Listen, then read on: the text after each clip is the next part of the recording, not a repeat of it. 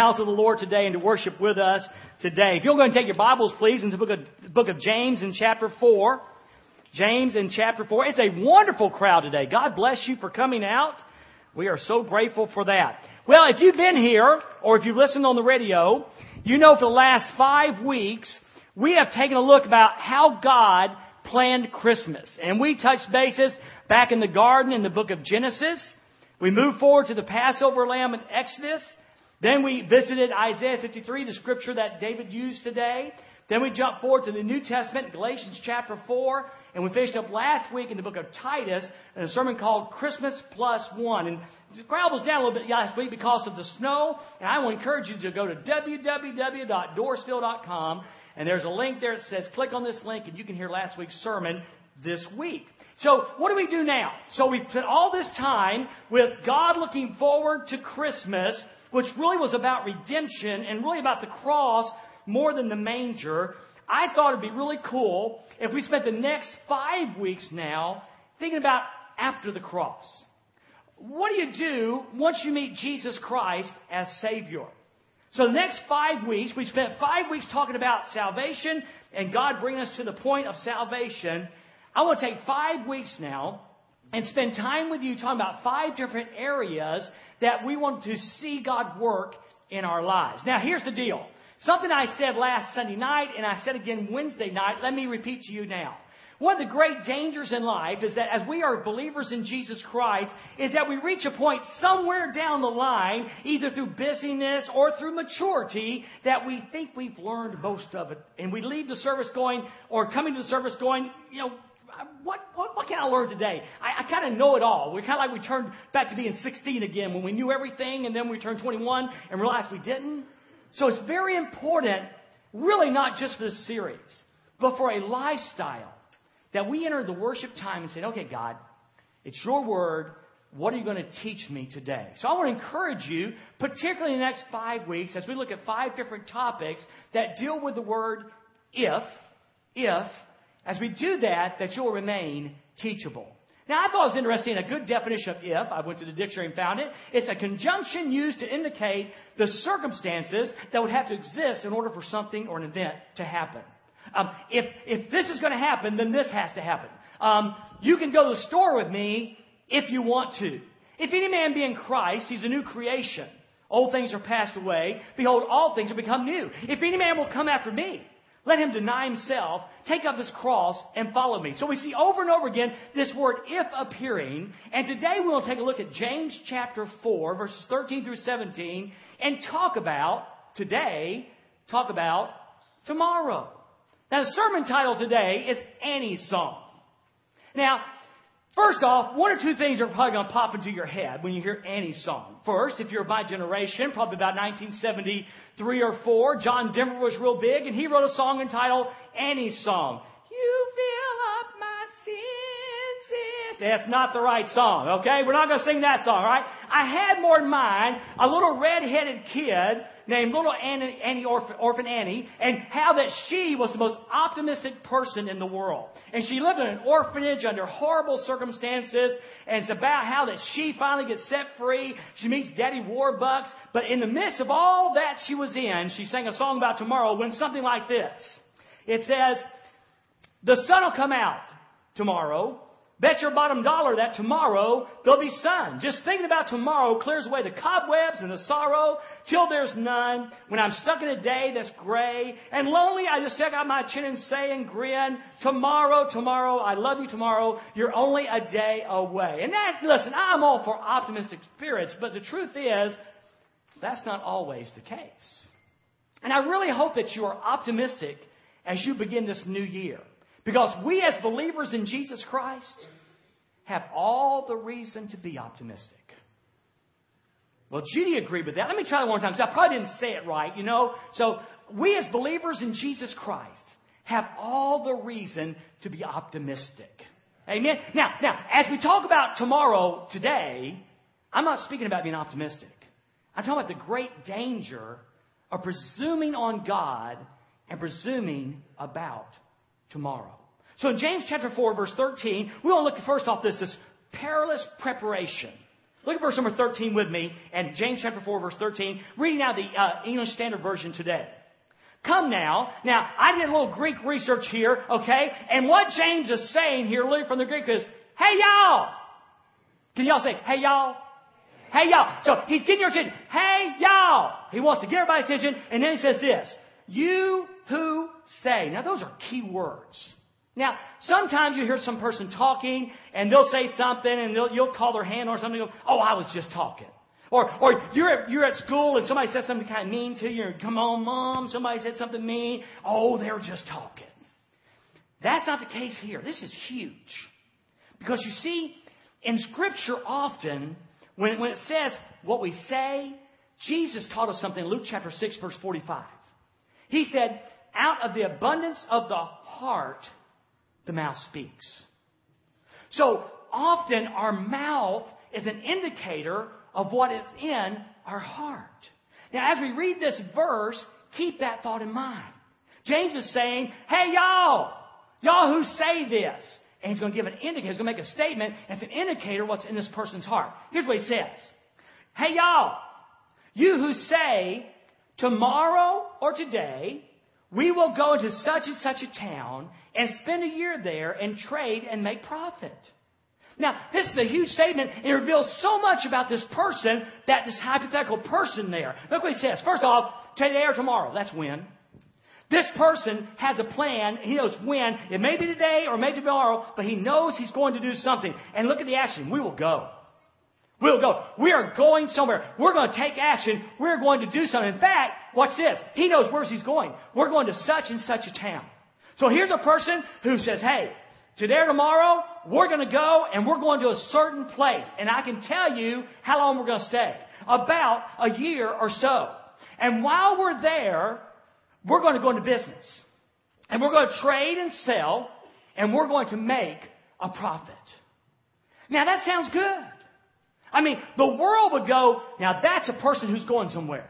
That's a man with a plan. In fact, the world would applaud and go, all right, you, you've got it all together. In fact, if you're here today and you've got a, a daughter and your son, a, you know, a man wanted to date your daughter, and you you say, well, let me tell you something. Tell me about yourself, son. Where are you going in life? He goes, well, let me tell you something. Today or tomorrow, oh, I'm going to such and such a city, and I'm going to stay there a year, and I'm going to get in business, and I'm going to make money. And most parents would go, I've been looking for you, man. You're just the kind of person I want my girl to marry. But here's the deal what's missing? What's missing there? What's missing is God.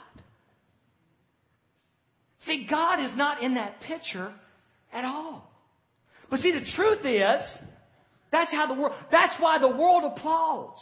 That's when, when you get the, you often hear the valedictorian speeches and all those different things. So many of them leave God out of the picture because they've been raised from the time they were this big that I can do it. It's all about me. I'm going to succeed. I'm the center of the universe. And God is left out. That's the way the world raised. But the crazy part is, often it's how we live too. Often we sort of leave God out of the picture. And may I be the first to greet you? May I be the first to welcome you today to the world of the practical atheist. See, a practical atheist is a person who may well say, I believe in God, but then turns around and lives as if there is no God. You know, it's incredible. I love it. I love the word God because you're always learning something about it. And Psalm 14.1, and I guess I preached five or six messages on Psalm 14.1. Here's what it says. The fool has said in his heart, there is no God. The fool has said in his heart, there is no God. And I've often taught you that there's the medical physical, a metaphysical kind of atheist who physically denies God.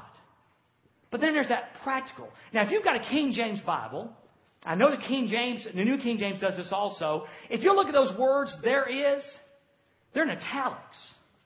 And you know what that means? That was added to the English translation to ease reading. So literally in the Hebrew, this verse says this. The foolish person, the fool has said, no God. No God. And so I've got my Holman Christian Standard Study Bible that my wife gave me, and I'm reading. I look down that verse at the footnote, and it said what I already should have known because I've preached this before. The context of Psalm 14:1 is for the practical atheist. It's not for the guy that you know maybe at work says, I don't believe in God. It's for people like you and I who live our lives saying with our mouths we believe God, but practically we do not. That's the world of the practical atheist. And that's the world that James chapter 13 comes in. Come now, you who say, today or tomorrow we will go into such and such a place or town and spend a year there and trade and make a profit. We choose to ignore or to wall off God. I'm going to ask you a question. Now remember now, you got to be willing to be honest and teachable. What major decisions have you made in your life, either in this last year or in the past, that you ignored or walled off or did not consult God? You want to know why? You know why so many people say, I hate my career? You know why? Because there was a mommy or a daddy or a TV program or someone who said, You ought to go into this business. And so they spend their time in college or in technical school training for this, only to get to the end of the road and go, I don't like this job. You know why? You didn't consult the Creator. Because the Creator wired you for certain things. You, you want to know why there's so many people who are unhappy in marriages? It's because you looked at her and said, She's beautiful. I want to marry her. You forgot to consult God who goes, She's not a match for you on and how many crazy, stupid financial decisions have we made? How many of you sitting under the sound of my voice today, you are in financial bondage. Oh, you've got two nice cars and a great house to live in, but you spend night after night after night fussing and fighting about money. Not that you don't have a good job and she don't have a good job, but you made some crazy financial decisions. You know why? You forgot to consult God. I'm telling you, churches today are filled with people who live as practical atheists. We make huge plans. We make huge decisions. We choose our retirement plans, what we're going to do to retire, our careers, our partners, what college we're going to go to, what college we're not going to go to, all on world's knowledge. And we exclude God. And that's cool if you're not a believer. But if you're a believer, can I be very candid with you? That's plumb crazy. Plumb crazy.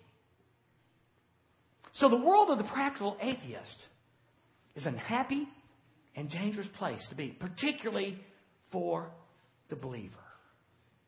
Then we move on down to verse number 14. James says this in verse 14, and this is what we call perilous presumption.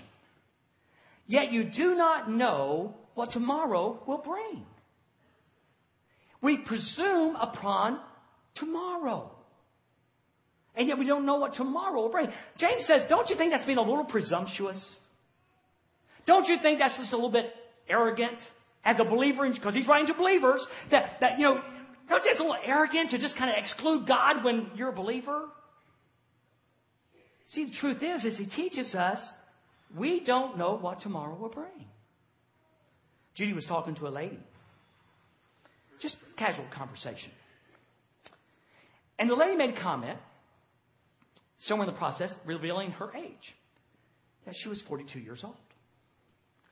And she said a story went something like this I needed gallbladder surgery. So I went to the doctor and we scheduled the gallbladder surgery. As a matter of course, before the surgery, she's there the day of the surgery, Brent. And so they say, So are you pregnant? She laughed and said, I don't think so. Well, we have to do the test anyway. Are you guessing where this story's going? 42 years old, and guess what? She's expecting a child. Do you think that was a little surprise to her? Do you think that she got the day before and said, you know what, I think another child would be great? It was a total, because we don't know what tomorrow brings. I asked Laverne permission to share this. How many of y'all think that Laverne Clayton, now Laverne Clayton, by the way, is mm, years old.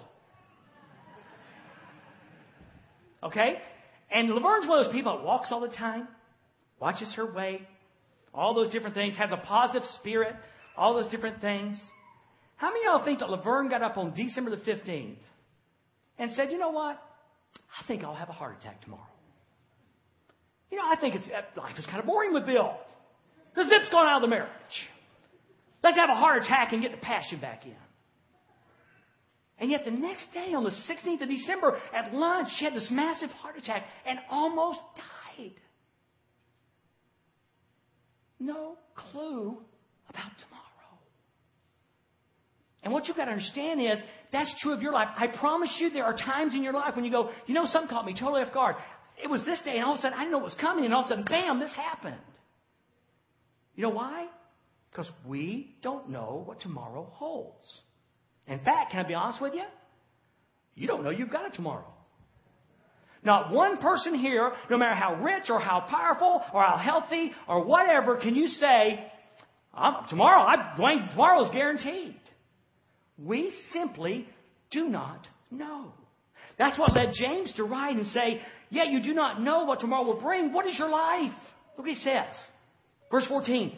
For you are a mist, King James. You are a vapor that appears for a little time and then it vanishes away. You know, you know when you when you sit there and you have a candle and you snuff the candle out, and all of a sudden there's this puff of smoke. Come back in 15 minutes. The smoke's gone. James says that's how our life is.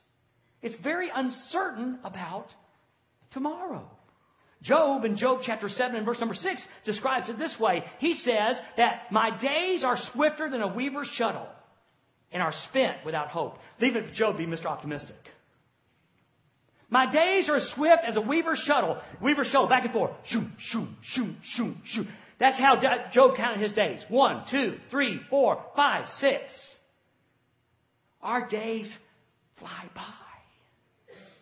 I want to take your Bibles and flip back to Psalm 90. Let's see what Moses had to say about this. We've heard from James. We've heard from Job. Let's hear from Moses. Now, Moses, by the way, great man of God, lived to be 120 years old. He spent 40 years as a prince of Egypt, 40 years on the backside of a desert being a shepherd, and 40 years leading the people of God. And here's what he says about life Lord, you have been our refuge in every generation. Before the mountains were born, before you gave birth to the earth and the world, from eternity to eternity, you are God. Now we got to pause here. From eternity to er, eternity with God in the middle. That's vast. That's huge. He goes on and says this. You return mankind to the dust, saying, Return descendants of Adam, Return to dust, descendants of Adam. He says, God, it is you who calls the shots. See, some of you are, man, you are gray haired. Can I tell you a story? They say about 40 something, you start like this mortality thing. All of a sudden you realize that you're getting older. It happened for me. I'll tell you what happened. It's my daddy's fault. He died when he was 62. Good news is he was a three pack a day smoker. I'm banking on smoking because I don't. And man, when all of a sudden about 42 Brent, I started thinking, I'm going to die. I'm probably going to die at 62. Do the math. That's like five years from now. I'm, I'm, I'm freaking out about it. Let me give you some peace of mind. Short of you did something really stupid, like shooting yourself, God's got your clock. He's calling the shots of when your days are going to be over. It's not cancer. It's not a runaway train. It's God. And God's the one who says, Go back to dust, you descendants of Adam. For in your sight, a thousand years are like yesterday that passes by, like a few hours of the night. Now get this. Moses is saying, God, to you, a thousand years is like a day. A thousand years ago in Earth time, we were fighting the Crusades, right before the Crusades. Go back that far. That's like a day to God. And then he says this, or like a watch a few hours in the night.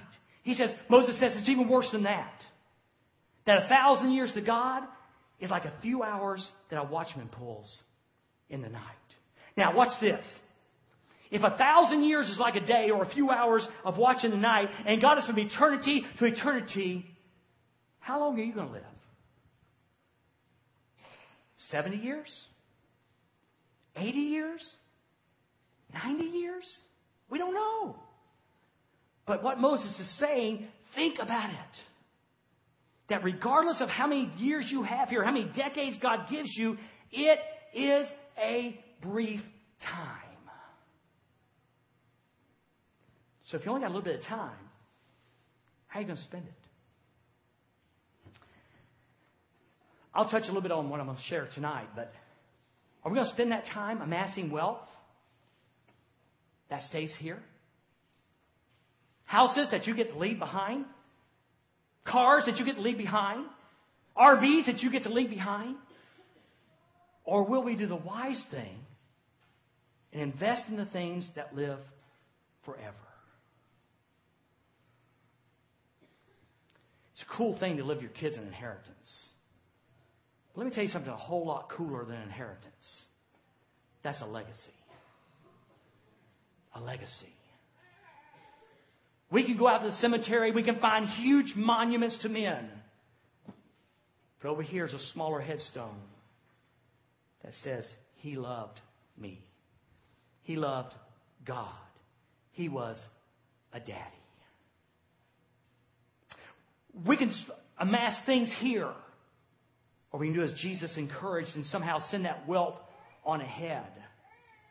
And somehow in heaven's economy, it'll be there when we get there. Because you see, our life here is short and it vanishes. What are you going to do with that time? He goes on and says in verse number 16 Instead, you ought to say. James says, in, in view of that, instead say. Now, by the way, you'll notice that, that you ought isn't even in the Greek either. Instead, say. Now, back up. Remember what we learned from Luke chapter 6, verse 45? Do You remember, Rhonda? What we learned in Luke 6.45? Out of the abundance of the heart, the mouth speaks. Say it with me. Out of the abundance of the heart, the mouth speaks. Now, here's the deal. What James is fixing to say to us when he says these words. Instead, you ought to say, if the Lord wills, we will live and do this or that. It's not, it's like the salvation prayer. There's no magic prayer that gets you into heaven. There's not a magic formula that says, okay, well, I'll just say if the Lord wills. Well, if the Lord wills, if the Lord wills. No, no, no, no, no, no. It's the attitude of the heart. It's those words, if the Lord wills, spoken from a surrendered heart. A heart that says, God, I trust you. A heart that says, God, I need you. A heart that says, God, I'm depending on you. If the Lord wills, as the Lord wills, we will do this or that. Now let's just let's ask a hypothetical question. How would your life be different? How would your marriage be different? How would your financial situation be different? How would your career be different? How would your regrets be different if you'd done that at the beginning? If you truly, from a heart of surrender and dependence and trust, said, okay, God, it's what you want, not me. It's your deal over mine. It's your will, not mine, every time. How different would it be? Huge, wouldn't it? Because you see, God's really smart. Can I have an amen with that? God's really smart. And not only that, not only is He really smart, He created us. He knows how we're wired. Can I be honest with you? Some of y'all don't know this part of my story. I was in the Air Force, and I mean, I liked it. And at the 12 year point, now remember now, you retire at 20. So in eight years, I could retire from the Air Force and draw 50% of my salary for the rest of my life. I get medical benefits for the rest of my life. At that 12 year point, God says, I've got a different army I want you to join. I got a different deal for you. And He calls me into the pastorate. What if I'd said, You really got to be kidding? That's what my relatives all said. when I told them I was getting out of the Air Force to join the preaching, they said, You are nuts. What if I said, You got to be kidding? I don't think I don't think God would zap me. I don't think God said, "Oh, that it? Call yourself a fly boy. I'll make you a fry boy." That's off the top of my head. That was pretty good. No, no, you know what happened? Let me tell you what happened. He may have given me other chances, I don't know, but I'd have spent my last eight years in the Air Force, probably miserable. I would have got my 50% retirement, and I'd be drawing that today, and I'd be doing something. But nothing can compare to the privilege I have, the high calling I have of pastoring and teaching the Word of God. It's incredible. And God's been so faithful. And I just want to tell you that you can trust Him. You can depend on Him. You can believe in Him. His plan is always the best plan. It always been easy? No. I got out of the Air Force, and this is 1984, making almost $18,000 a year, and went down to a salary of $12,000 with no insurance, with asthma. Just telling you, God was faithful. I, can I have a? Has anyone here experienced the faithfulness of God? Can I have an amen? Woo! Come on. Yeah, we've experienced faithfulness of God. It's not Dwayne. It's nothing I did. I'm just telling you, God's faithful.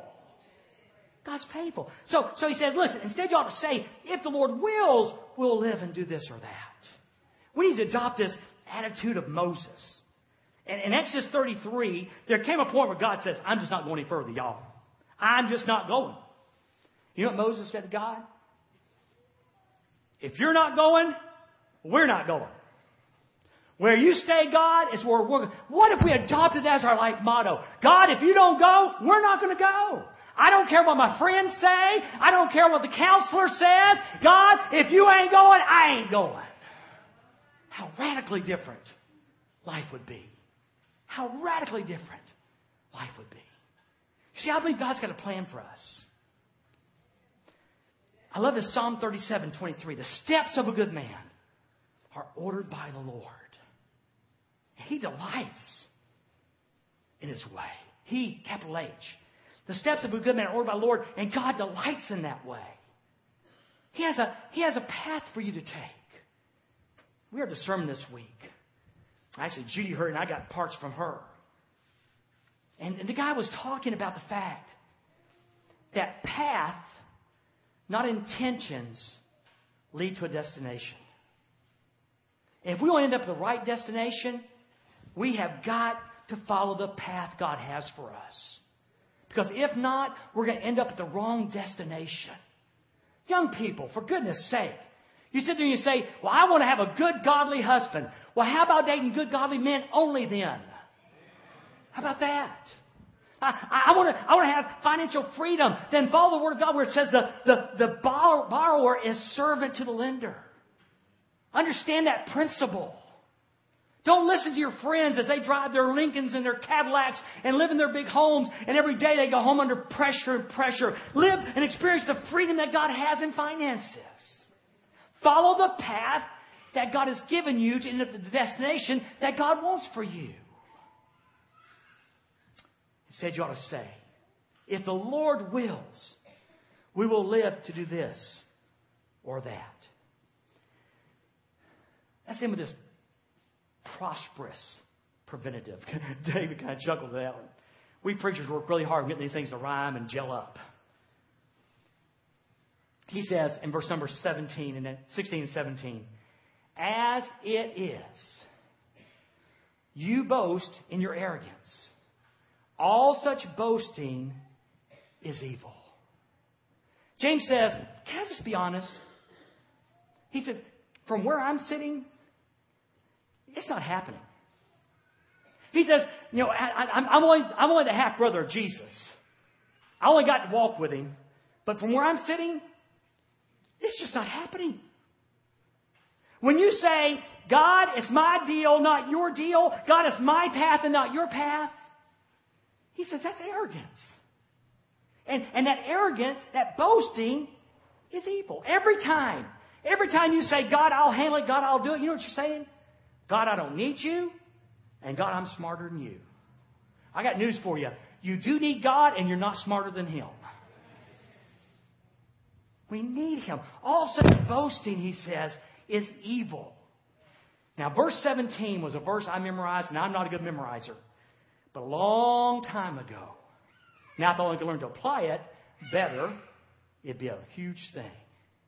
Therefore, New King James, to him that knows to do good and does it not, to him it is sin.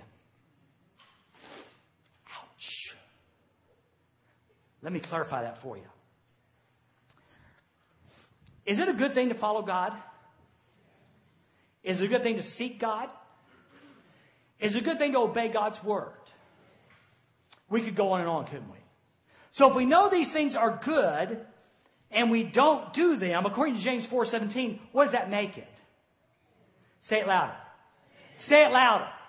Own it. I want you to understand something, folks. That, that these indiscretions of life that we blow off, that, you know, hey, I'm not a drunkard. I'm not an adulterer. I'm not outrun the crowd. I don't have a drug habit. Come on, give me a break, preach. God's just saying if you're a believer in Jesus Christ, when you know what's right to do and you don't do it, He says it's sin. And that's why we got to remain teachable. Because we have this huge habit of once we've been saved, five or ten years, we get in our routine, we go, I'm cool. I'm cool. And God says, wait. Wait. See, see, see, it's not just not doing what's wrong. It's also doing what is right. And failure to do what is right is sin. It's sin. So James says, man, you've got to learn to do and practice what is right. So what, what's in it for me? I asked the Sunday school class that this morning. What's in it for me? Think about it. Think about your marriage. Think about your finances. What, listen, mom and daddy, what do you want for your kids? I know we all we all want our kids to have more than we had growing up physically. I know that. But, what do you want for your kids? Is there a mom and daddy here who would not want your child to be in a strong marital relationship that has God at its middle? Isn't that really a desire of every parent? Don't we really want our children to grow up be happy, productive citizens? I mean, yeah, we want that. Don't we want our kids to grow up with character? Don't we want our kids to grow up understanding financial principles? Don't we want our kids to grow up in love with Jesus? Sure, we do. Sure, we do. then we've got to follow James. We've got to be willing to say, son, daughter, it's not enough just to be a good planner and say, today or tomorrow, we're going to go and we're going to a certain destination. And when you get there, we're going to stay a year or so, and the outcome is going to be guaranteed you're going to make money. There's way much more than money in life, a lot more than success in life. Teach your children and young people here today, and adults, hear me. This is for everybody who's still breathing. Do we have any dead folks here today? Okay, we're all in the boat. We have got to be willing to say, God, I will follow your path. I need you. I trust you. I depend on you in every area of my life. Would you bow your heads right there where you are? What an incredible message to hear.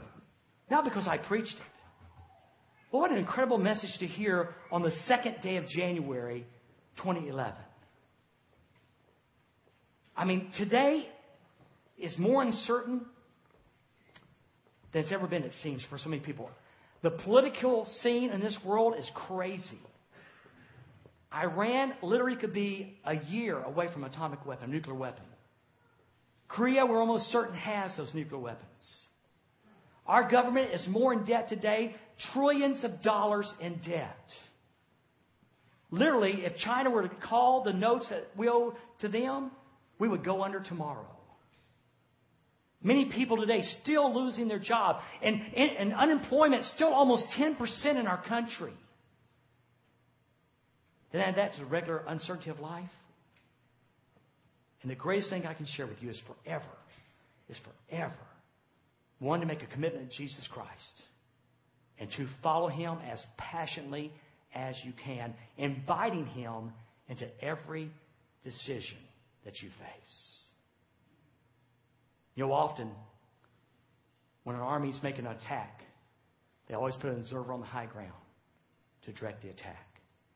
We have an observer on the high ground, and his name is Jesus Christ. His name is Jesus Christ. The invitation is this. First, I think it has to be for Jesus. Now, this message and the next four messages that follow it largely are directed to those who already know Jesus Christ as Savior. But as much as they need to hear that, if you've never received Jesus Christ, the most important priority for us is that you know Jesus Christ as Savior. I know we didn't touch a lot on that today. But my friend Brent's going to be standing down front here in just a moment, a thing we call the decision time, an invitation time, if you will. That might be a term some of you are comfortable with. And simply this Dwayne, Brent, my life is uncertain. My life is crazy right now. I know one thing I need God in the middle of it. If you'll come down front, we'll share with you what the Bible says about making a commitment to Jesus Christ and inviting Him to be the Lord of your life, acknowledging that you have sinned against holy God and His willingness to forgive you of that sin. That's the first part of the invitation. The second invitation, part of the invitation is this. The altar is open, yes, but inviting you to say, God, first Sunday this year, my plans I lay aside. And God, what you want is what I want.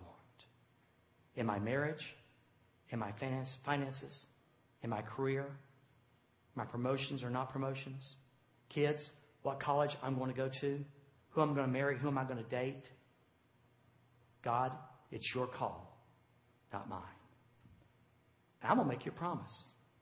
And you, you can call my hand on it. If you include God in the major decisions of your life, your life may not be easy, but will always be best. Always be best. Because God makes no mistakes. Father, thank you for the privilege of sharing today your word. Father, this epidemic of practical atheism has just permeated our society. We are a people who so often say we believe you, but then we ignore you. And God, our lives and the disasters of our lives are evidence of that. I'm so glad you're forgiving. If there's a friend here today who's never made that first commitment to you, today, Father, I know you wait to forgive them. Yes, you are holy, and they are a sinner. But you made a way through your Son, Jesus Christ, that all could come to relationship with you. Invite them today, Father, into that relationship. Now, God, for us, we, your people, forgive the times, Father, when we've ignored you, when we've walled you out, and we lived as if really you're not there. And God, can we just confess to you, we made a mess of some things. We got marriages that are messed up, and careers that are messed up, and homes that are messed up. And even, Father, when things are going right, they're going wrong because we've excluded you from the situation. Lord, we need to be teachable today. I know this is hard to hear. And our first instinct is to put our hands up and say, Whoa. But God, I pray instead we'll open our arms up and say, Please come. Please come. Father, may we live differently in 2011 in these areas than we did in 2010. And Jesus, I pray this in your precious name.